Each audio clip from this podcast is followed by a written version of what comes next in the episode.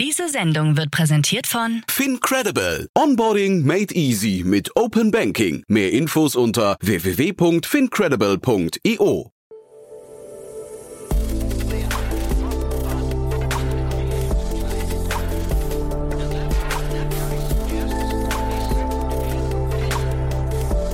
Startup Insider Daily. Nachmittagsupdate.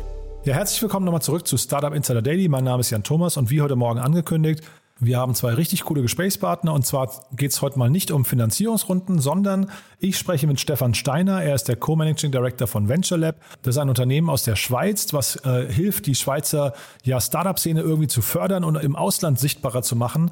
Und zu diesem Grund wurde zum wiederholten Mal eine Nationalmannschaft aus Schweizer Startups aus dem Bereich MedTech und HealthTech gegründet und auf Roadshow nach Amerika geschickt. Und das ist ein ziemlich cooles Modell, finde ich, eine ziemlich schöne Idee und äh, wahrscheinlich auch adaptierbar irgendwie in Deutschland. Von daher unbedingt mal zuhören, euch inspirieren lassen und dann überlegen, wer das vielleicht in Deutschland umsetzen könnte. Außerdem habe ich gesprochen mit Tobias Heckermann. Er ist der Co-Founder und CEO von Sherpany. Das ist ein Unternehmen, was euch helfen möchte, eure Meetings zu optimieren, sowohl die Präsenzmeetings als auch natürlich die ganzen Remote- und Online-Meetings. Tobias hat eine ganze Menge an tollen Tipps für euch, ähm, ist ein sehr erfahrener Gesprächspartner, das merkt ihr auch gleich, hat ziemlich viel Expertise in dem Bereich. Von daher unbedingt mal reinhören. Meetings sind ein ziemlicher Zeitfresser. Relativ häufig sitzen Menschen in Meetings, die dort nicht hingehören oder nicht, nicht anwesend sein müssten. Oder oft dauern Meetings einfach zu lange, ganz häufig, weil da eben zum Beispiel Menschen dabei sind, die sich ja selbst darstellen möchten, die irgendwie nicht gut vorbereitet sind und so weiter und so fort. Also da gibt es ein paar Knickeregeln, ein paar Do's und Don'ts und die gehe ich mit Tobias gleich durch. Natürlich nur im Schnelldurchlauf, aber es sind wahrscheinlich trotzdem ein paar gute Impulse dabei, die ihr einfach mitnehmen könnt. Wir legen sofort los, aber nur noch ganz kurz die Verbraucherhinweise. Werbung Hi, hier ist Nina, Content Managerin bei Startup Insider. Suchst du deine nächste große berufliche Herausforderung? Dann melde dich bei uns. Wir suchen aktiv nach neuen Teammitgliedern, die Startup Insider zum führenden Informationsmedium der deutschsprachigen Startup-Szene machen wollen. Aktuell suchen wir Sales Manager, Customer Success Manager, Finanzmanager sowie Werkstudenten in den Bereichen Sales, Product und Content. Aber auch wenn keine passende Stelle dabei ist, melde dich trotzdem bei uns. Wir suchen immer nach leidenschaftlichen Menschen, die mit Startup Insider Großes bewegen wollen. Also, um mehr zu erfahren und dich zu bewerben, geh jetzt ganz einfach auf startupinsider.de/slash insider. Startup Insider Daily Interview. Also, dann freue ich mich sehr. Wir gehen runter nach Zürich äh, zu Stefan Steiner von VentureLab. Hallo Stefan.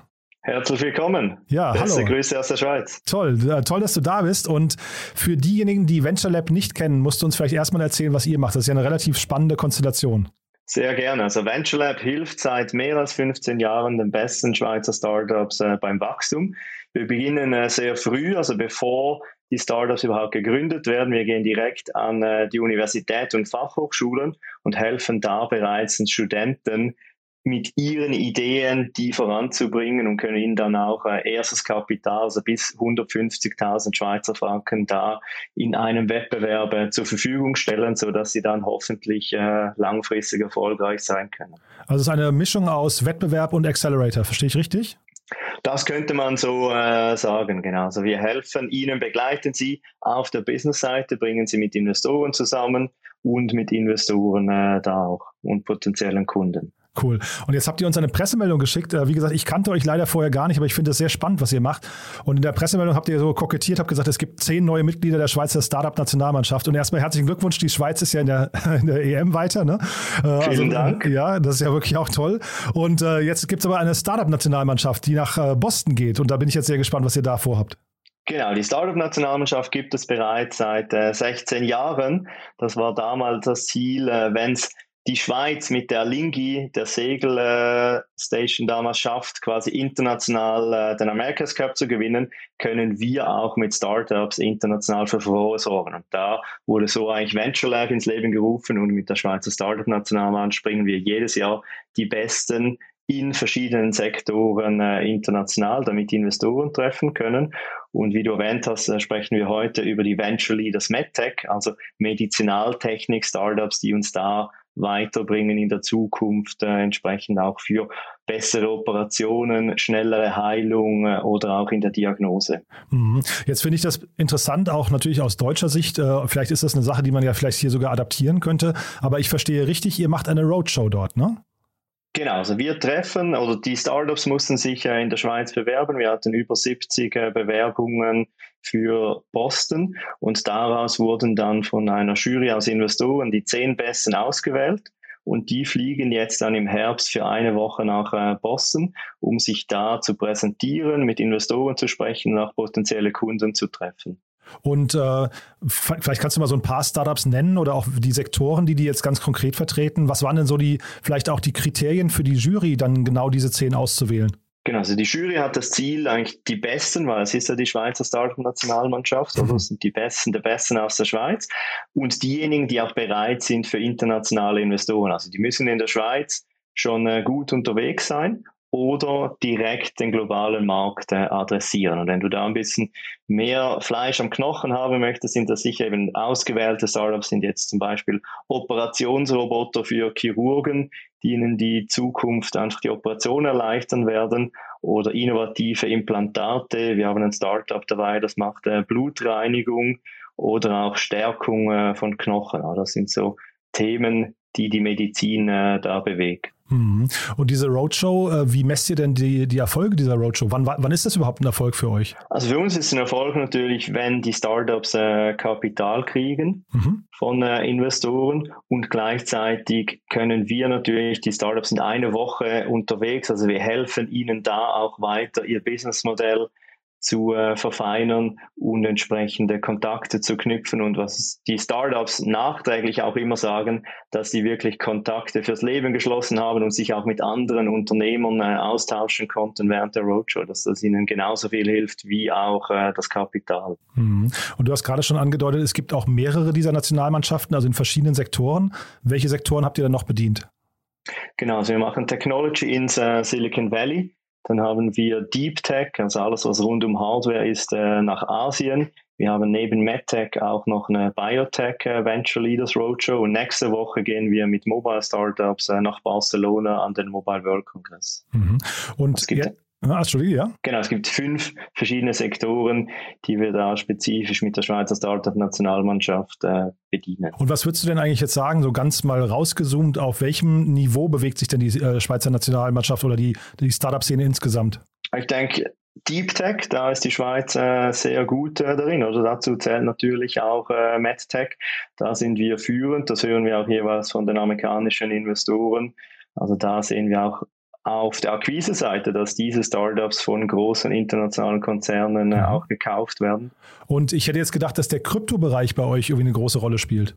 Das ist auch, da haben wir in Zug das äh, Crypto Valley. Ja, genau. Das ist ein äh, Teil dahin natürlich mit äh, Blockchain und generell äh, Fintech-Startups. Äh, da spielt auch die Schweiz äh, international mit. Super. Und dann vielleicht letzte Frage noch. Ich habe auf eurer Webseite gesehen, das fand ich irgendwie total spannend. Und zwar habt ihr gerade letzte Woche eine, eine News rausgebracht, dass ihr eine Challenge hattet, wo es um die Marsbevölkerung, Bewohnbarkeit vom Mars ging. da war eine Pitch-Veranstaltung.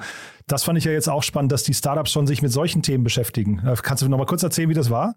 Genau, also wir haben da in Kooperation mit der Amberg-Gruppe und äh, Hagerbach haben wir die Mars Habitat Challenge lanciert wo wir Startups gesucht haben, die helfen, das Leben auf dem Mars in der Zukunft äh, möglich zu machen. Und da ging es darum, wie kann man überhaupt äh, da oben leben oder überleben auch natürlich, weil die Bedingungen sind ja ganz anders als äh, hier auf der Erde. Und was würdest du sagen, ist reines Bauchgefühl, wann, ab wann wird das relevant? Gut, das ist natürlich noch weit in der Zukunft, das war sehr visionär dahin, oder? Aber wir hatten da Startups mit dabei, im äh, Beton 3D-Druck, also dass du überhaupt Häuser äh, bauen kannst, dann natürlich Inspektionsroboter, damit die Personen nicht selber rausgehen müssen, aber dann auch, wie man unter der Erde zum Beispiel Essen anpflanzen kann, oder also wie kann man Pflanzen züchten, äh, die nicht direktes Sonnenlicht brauchen zum Beispiel. Super. Also dazu gibt es mehr News noch auf eurer Webseite. Ich fand das auf jeden Fall super spannend, Stefan. Finde ich ein tolles Programm ähm, und ja, ich freue mich, wenn wir in Kontakt bleiben. Vielleicht bis zum nächsten Mal dann, ja? Sehr gerne. Beste Grüße nach Deutschland und alles Gute.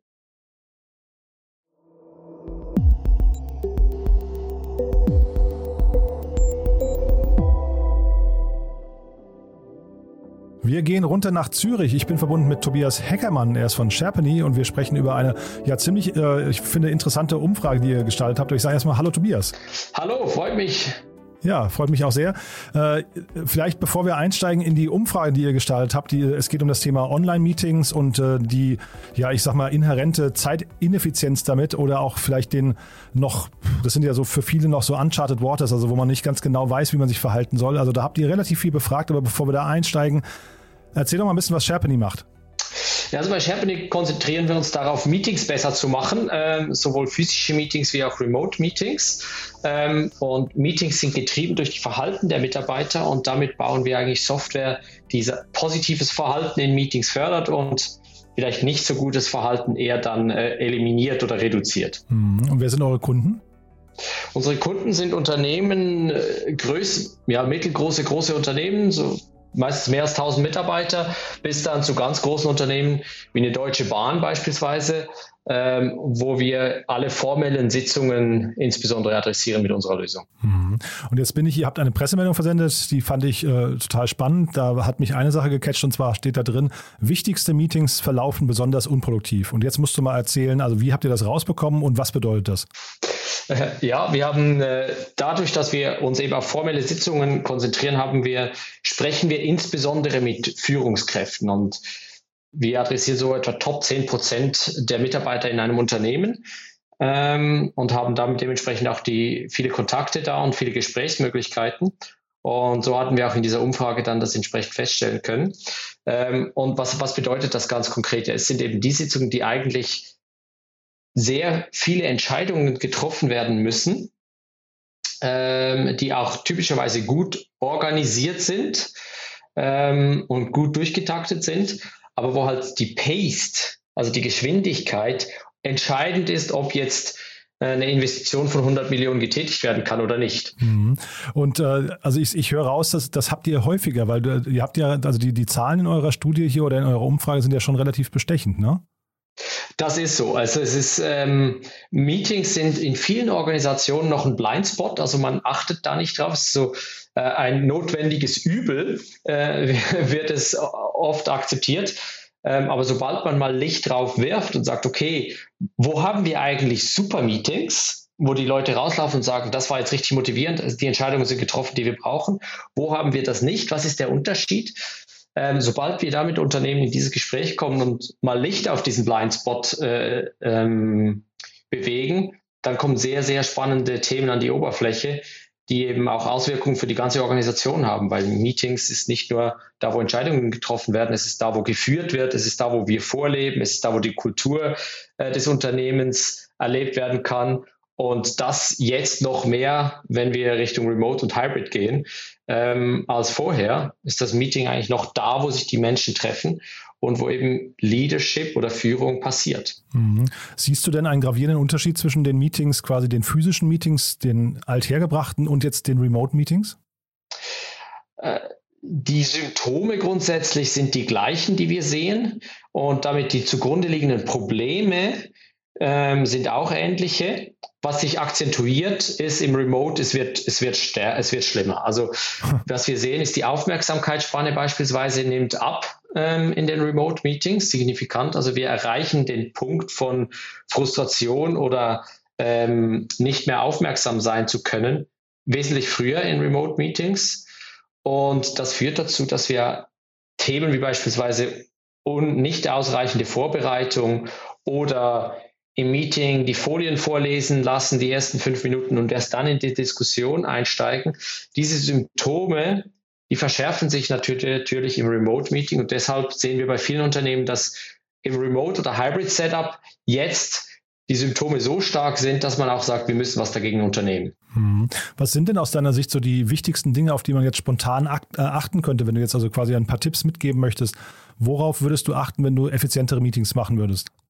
Also ich würde als erstes offen sein, die Symptome zu erkennen, weil die können wir typischerweise einfach äh, benennen. Das ist, äh, das, die Leute waren nicht vorbereitet oder wir waren nicht fokussiert in der Diskussion oder wir haben keine Entscheidungen getroffen oder es ist eigentlich unklar, wer jetzt was machen muss. Ähm, diese Themen oder ich weiß nicht, warum ich an diesem Meeting war, war sicher ein wichtiges Meeting, aber ich weiß nicht, was mein Beitrag sein könnte. Das, diese Symptome können wir sehr einfach identifizieren, auch benennen. Ähm, und das ist schon mal super, wenn wir da anfangen und die auf den Tisch bringen. Und dann müssen wir zu, als zweites die Frage stellen, woher kommen die dann? Woher kommen, was könnte die Ursache sein? Mhm. Ähm, und da können wir helfen von Sherpany, kann man aber auch selber reingehen. Klassisches Beispiel, dass wir viel antreffen. Ähm, die Leute sind zu wenig gut vorbereitet. Mhm. Und da kommt die Diskussion, okay, das ist ein Problem. Mhm. Da gibt es ja von Amazon eine ganze Reihe an spannenden, ich weiß nicht, äh, Impulsen. Ne? Also Amazon war ja wirklich sehr, sehr erfolgreich in, also in der Umsetzung ihrer Unternehmenskultur, ihrer Meetingkultur. Und äh, haben ja, glaube ich, dann auch angefangen, quasi Meetings nur dann zu erlauben, wenn ein Memo quasi vorgefertigt wurde, auf ein mehrseitiges Memo, was man auch erstmal lesen musste im, im, äh, in dem Meeting. Ist das ein Weg, den du auch äh, empfehlen würdest? Absolut. Also ich, ich, ich meine, das Memo war der Katalysator für die Veränderung. Aber was dahinter steht, ist natürlich viel mehr. Oder mit dem Memo geht ganz viel einher mit, was ist die Erwartung an ein Thema und an die Vorbereitung an ein Thema, bevor es in eine, ein Meeting kommt, wo sich eine Gruppe von Leuten damit befassen soll. Mhm. Was ist die Erwartung an die individuelle Vorbereitung? Wann fangen wir an zu diskutieren? Wie eröffnen wir eine Diskussion eben mit einer Frage? Ähm, und nicht mit einer Kommentierung des Inhaltes. Ähm, also es gibt sehr viele Elemente und das ist letztlich erforscht auch durch Meeting Science, was braucht es, dass ein Meeting gut wird. Und das Memo, ähm, das so bekannt wurde bei Amazon, ist der Katalysator, ähm, wie dann diese Veränderung beziehungsweise dieser Fokus für die Vorbereitung, die Durchführung und die Nachbereitung eingeführt wurde. Und across Company im ganzen Unternehmen eben auch entsprechend standardisiert wurde. Es laufen alle Meetings genau gleich ab. Hm, ist, glaube ich, auch sehr wichtig. Ne? Und dann gibt es bei Amazon ja auch diese berühmte Zwei-Pizza-Regel. Ne? Ist das etwas, also die bezieht sich ja quasi auf die Menge der Teilnehmer an einem Meeting. Gibt es da Erfahrungswerte, denen du, äh, also würdest du dem widersprechen oder gibt's vielleicht, ist das vielleicht sogar zu viel? Würdest du sagen, die Meetings müssten noch kleiner oder größer sein oder wie ist deine Erfahrung? Also es ist immer noch tendenziell an der oberen Grenze, wenn man die, die Meeting-Forschung diesbezüglich anschaut. Dann ist die ideale Teilnehmerzahl zwischen sechs und neun Personen mhm. ähm, für so ein Meeting. Und er geht ja davon aus, auch zwölf Personen können noch von zwei Pizzas genug essen. Mhm. Äh, kommt noch ein bisschen darauf an, wie groß diese Pizza war. Ne? wie für die, die Leute, ne? Aber, ja. ja, genau, genau. Ähm, aber grundsätzlich eher an der oberen Grenze. Es gibt aber auch andere Meetings und gerade in einem immer mehr Remote-Setup, die sehr wichtig sind. Also diese All-Hands-Meetings oder Town Halls, wie sie genannt werden, sind auch wichtige Meetings. Hm. Ähm, aber da beispielsweise, die sind oft viel zu lange, viel zu überfüllt. Also da muss man sagen, eine Town Hall sollte nicht mehr als 15 Minuten gehen. Was ist die zentrale Botschaft wo mir wichtig ist, dass wir als Company, als Gesellschaft jetzt den gleichen Fokus haben oder das gleiche mitnehmen. Aber wenn wir in einer Town Hall oder in einem All-Hands-Meeting, da können wir eine Botschaft mitgeben und that's it. Und für eine Botschaft kann man eigentlich nicht länger haben als 15 Minuten. Idealerweise ist es zwischen fünf und sieben Minuten. Das sind ja wahrscheinlich auch nicht die Ineffizienzen, die ihr jetzt untersucht habt. Ne? Also wahrscheinlich ging es da ja eher um die klassischen Meetings, wo dann irgendwie, ich weiß nicht, 10 oder 20 auch zum Teil hochdotierte Mitarbeiter um den Tisch sitzen und auch ihre Zeit verplempern. Ne?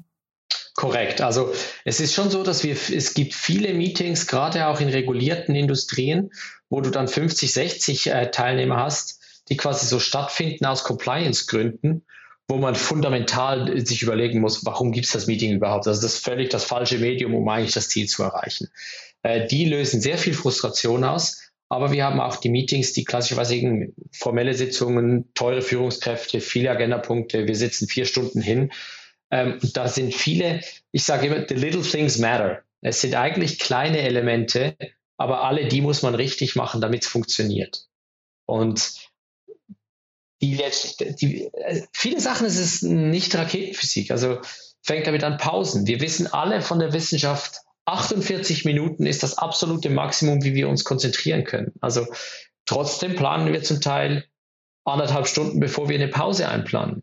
Schlicht einfach Unsinn. Und die Frage gerade, ähm, ob das Meeting überhaupt hätte stattfinden müssen oder wie viele dabei sind. Es gibt ja diesen berühmten Satz, ähm, this meeting could have been an email. Ja, also das heißt, ja. äh, auch da die Frage an dich, ab wann, also wel, auf welche Arten von E-Mails, äh, Entschuldige, auf welche Art von Me äh, Meetings kann man denn vielleicht verzichten oder welche Frage sollte man sich vorher stellen, bevor man ein Meeting einberuft? Es gibt eigentlich zwei ganz einfache Tricks. Also ein Meeting, das irgendwie heißt Info-Meeting oder Update-Meeting oder sowas, grundsätzlich hätte schon mal ein E-Mail sein können. Das zweite ist, ähm, ein guter Trick ist, ein, die Agenda für ein Meeting in Fragen zu formulieren. Wenn ich keine Frage an die Teilnehmer stellen kann, was will ich eigentlich von ihnen? Also mhm. was, dann ist es wahrscheinlich eher so, dass ich Informationen teilen möchte, ein Update geben möchte und da ist, sind andere Medien wesentlich besser. Wir gehen dann oft zum E-Mail. Das ist auch nicht immer gut. Oft sind beispielsweise, je nachdem, was ist eine kurze Videobotschaft, viel, viel effektiver. Ähm, vielleicht auch ein kurzes Quiz, wo ich eine gewisse Information mitgeben will. Die Tools, die sind alle da, kann man nutzen. Und das ist sicher etwas, wo ich dann eher darauf fokussieren würde. Aber Kernthema, wenn ich meine Agenda nicht als Frage formulieren kann, wahrscheinlich ein Problem. Hm. Und siehst du das eigentlich, weil du es gerade ansprichst, ähm, siehst du das eigentlich, dass äh, möglicherweise Meetings in der Zukunft sogar asynchron stattfinden? Also, dass man sich mal Beispiele wie eine WhatsApp-Gruppe vorstellt und dann schicken Leute quasi Videopassagen hin und her und antworten aber zeitversetzt und man beobachtet das nur, muss aber nicht die ganze Zeit dabei sein? Ähm, ich, ich glaube ja, es, es liegt eine unheimliche Kraft im asynchronen Arbeiten, wenn man das Meeting versteht von Moment, von, von Moment, wo das Thema aufpoppt, bis eigentlich die Aktivität, wer macht was bis wann entschieden ist. Das heißt eben die Vorbereitung, Durchführung, Nachbereitung, diese drei Phasen sehr wichtig für, eine, für ein Meeting. Ähm, ich glaube, wir dürfen die In-Meeting-Phase nicht unterschätzen, weil Meeting auch von highly social nature sind. Also es geht oft am Schluss des Tages um die Personen, die sich treffen, alleinen, Beziehungen aufbauen und so weiter. Und das darf man nicht unterschätzen. Aber eine sehr, eine gut strukturierte Vorbereitung mit auch asynchroner Arbeit im Vorfeld, transparenter Arbeit. Wer hat welche Fragen? Welche Fragen können wir schon klären? Wo ist es wirklich der Diskussionsbedarf und so weiter? Da kann sehr viel durch transparente Kollaboration im Vorfeld gemacht werden, damit die Diskussion viel, viel engagierter, viel, viel mehr auf den Punkt gebracht und damit auch kürzer, aber trotzdem intensiv ist. Und damit laufen dann die Leute auch aus dem Meeting raus, wesentlich motivierter. Also es klingt so, als seid ihr da ja also tief im Thema drin. Ihr habt ja auch gerade, hast du mir erzählt, im Vorfeld einen Award gewonnen für eure Customer Experience, ne? Ähm, Korrekt, ja. Ja. Vielleicht kannst du noch mal ein, zwei Sätze zu euch sagen, wer sich bei euch melden sollte und vielleicht auch auf welcher Ebene man mit, mit euch zusammenarbeiten kann. Mhm. Also äh, ja, das ist der Award freut uns natürlich super, weil er für Customer Experience ist. Also wir wurden ausgezeichnet mit Gold für die beste, das beste und kompletteste Programm, wie wir unsere Kunden in unsere Entwicklung integrieren. Ähm, und das war eines, das ist ein Fokuspunkt, den haben wir uns für vor, vor drei Jahren gesetzt und auch entsprechend internes Team aufgebaut und das ähm, anfangen zu entwickeln. Das ist natürlich schön, jetzt an diesen Punkt zu kommen, wo wir wirklich auch die Früchte ernten können und sagen, wir sind da echt ähm, World Class wie wir gemeinsam mit den Kunden an diesem Thema und an unserem Produkt und an unseren Services arbeiten. Wer sollte mit uns in Kontakt treten? Ähm, ich glaube, jeder, der das Gefühl hat, meine Meetings könnten ein bisschen besser sein, äh, fängt damit an, zu äh, ähm, wahrzunehmen, wie wichtig Meetings für eine Organisation sind. Das ist es ist da, wo es passiert. Also wir machen Hunderttausende von Meetings in einer Organisation, um eine Strategie in Resultate umzusetzen. Und jedes von diesen Meetings sind relevant. Wichtig ist, dass sie gut gemacht sind und gut geführt werden. Ähm, wir konzentrieren uns auf formelle Sitzungen. Das ist typischerweise die Führungsetage, ähm, Top 10 Prozent von einem Unternehmen, also C-Level bis etwa C minus 5 oder 6 ähm, ähm, wo am meisten formelle Sitzungen stattfinden, wo wir den größten Impact haben können. So, und wir begleiten, das kann, anfangen von, was ist überhaupt die Problemsituation oder die Analyse, ähm, wo wir unterstützen. Ähm, dann das zweite ist, Meetings als eine Disziplin zu trainieren, zu ähm, entwickeln in einer Organisation. Ganz wichtig, Andy Grave beispielsweise bei Intel hatte das in den 90er Jahren auch etabliert äh, Meeting-Trainings. Jeder, der bei Intel reinkommt, musste ein Meeting-Training äh, absolvieren, um eben dieses Instrument wirklich zu beherrschen. Und dann letztlich der dritte Teil, wo wir auch die Technologie bieten, ähm, die ermöglicht, at scale in einer Organisation gute Meetingverhalten zu fördern und äh, negative Meetingverhalten zu reduzieren. Super. Tobias, es war sehr, sehr aufschlussreich, muss ich sagen, sehr spannend. Vielen Dank für deine Zeit, für die Einblicke und äh, ja, wir bleiben in Kontakt. Ne? Alles Gute nach Zürich. Danke, Jan. Bis dann.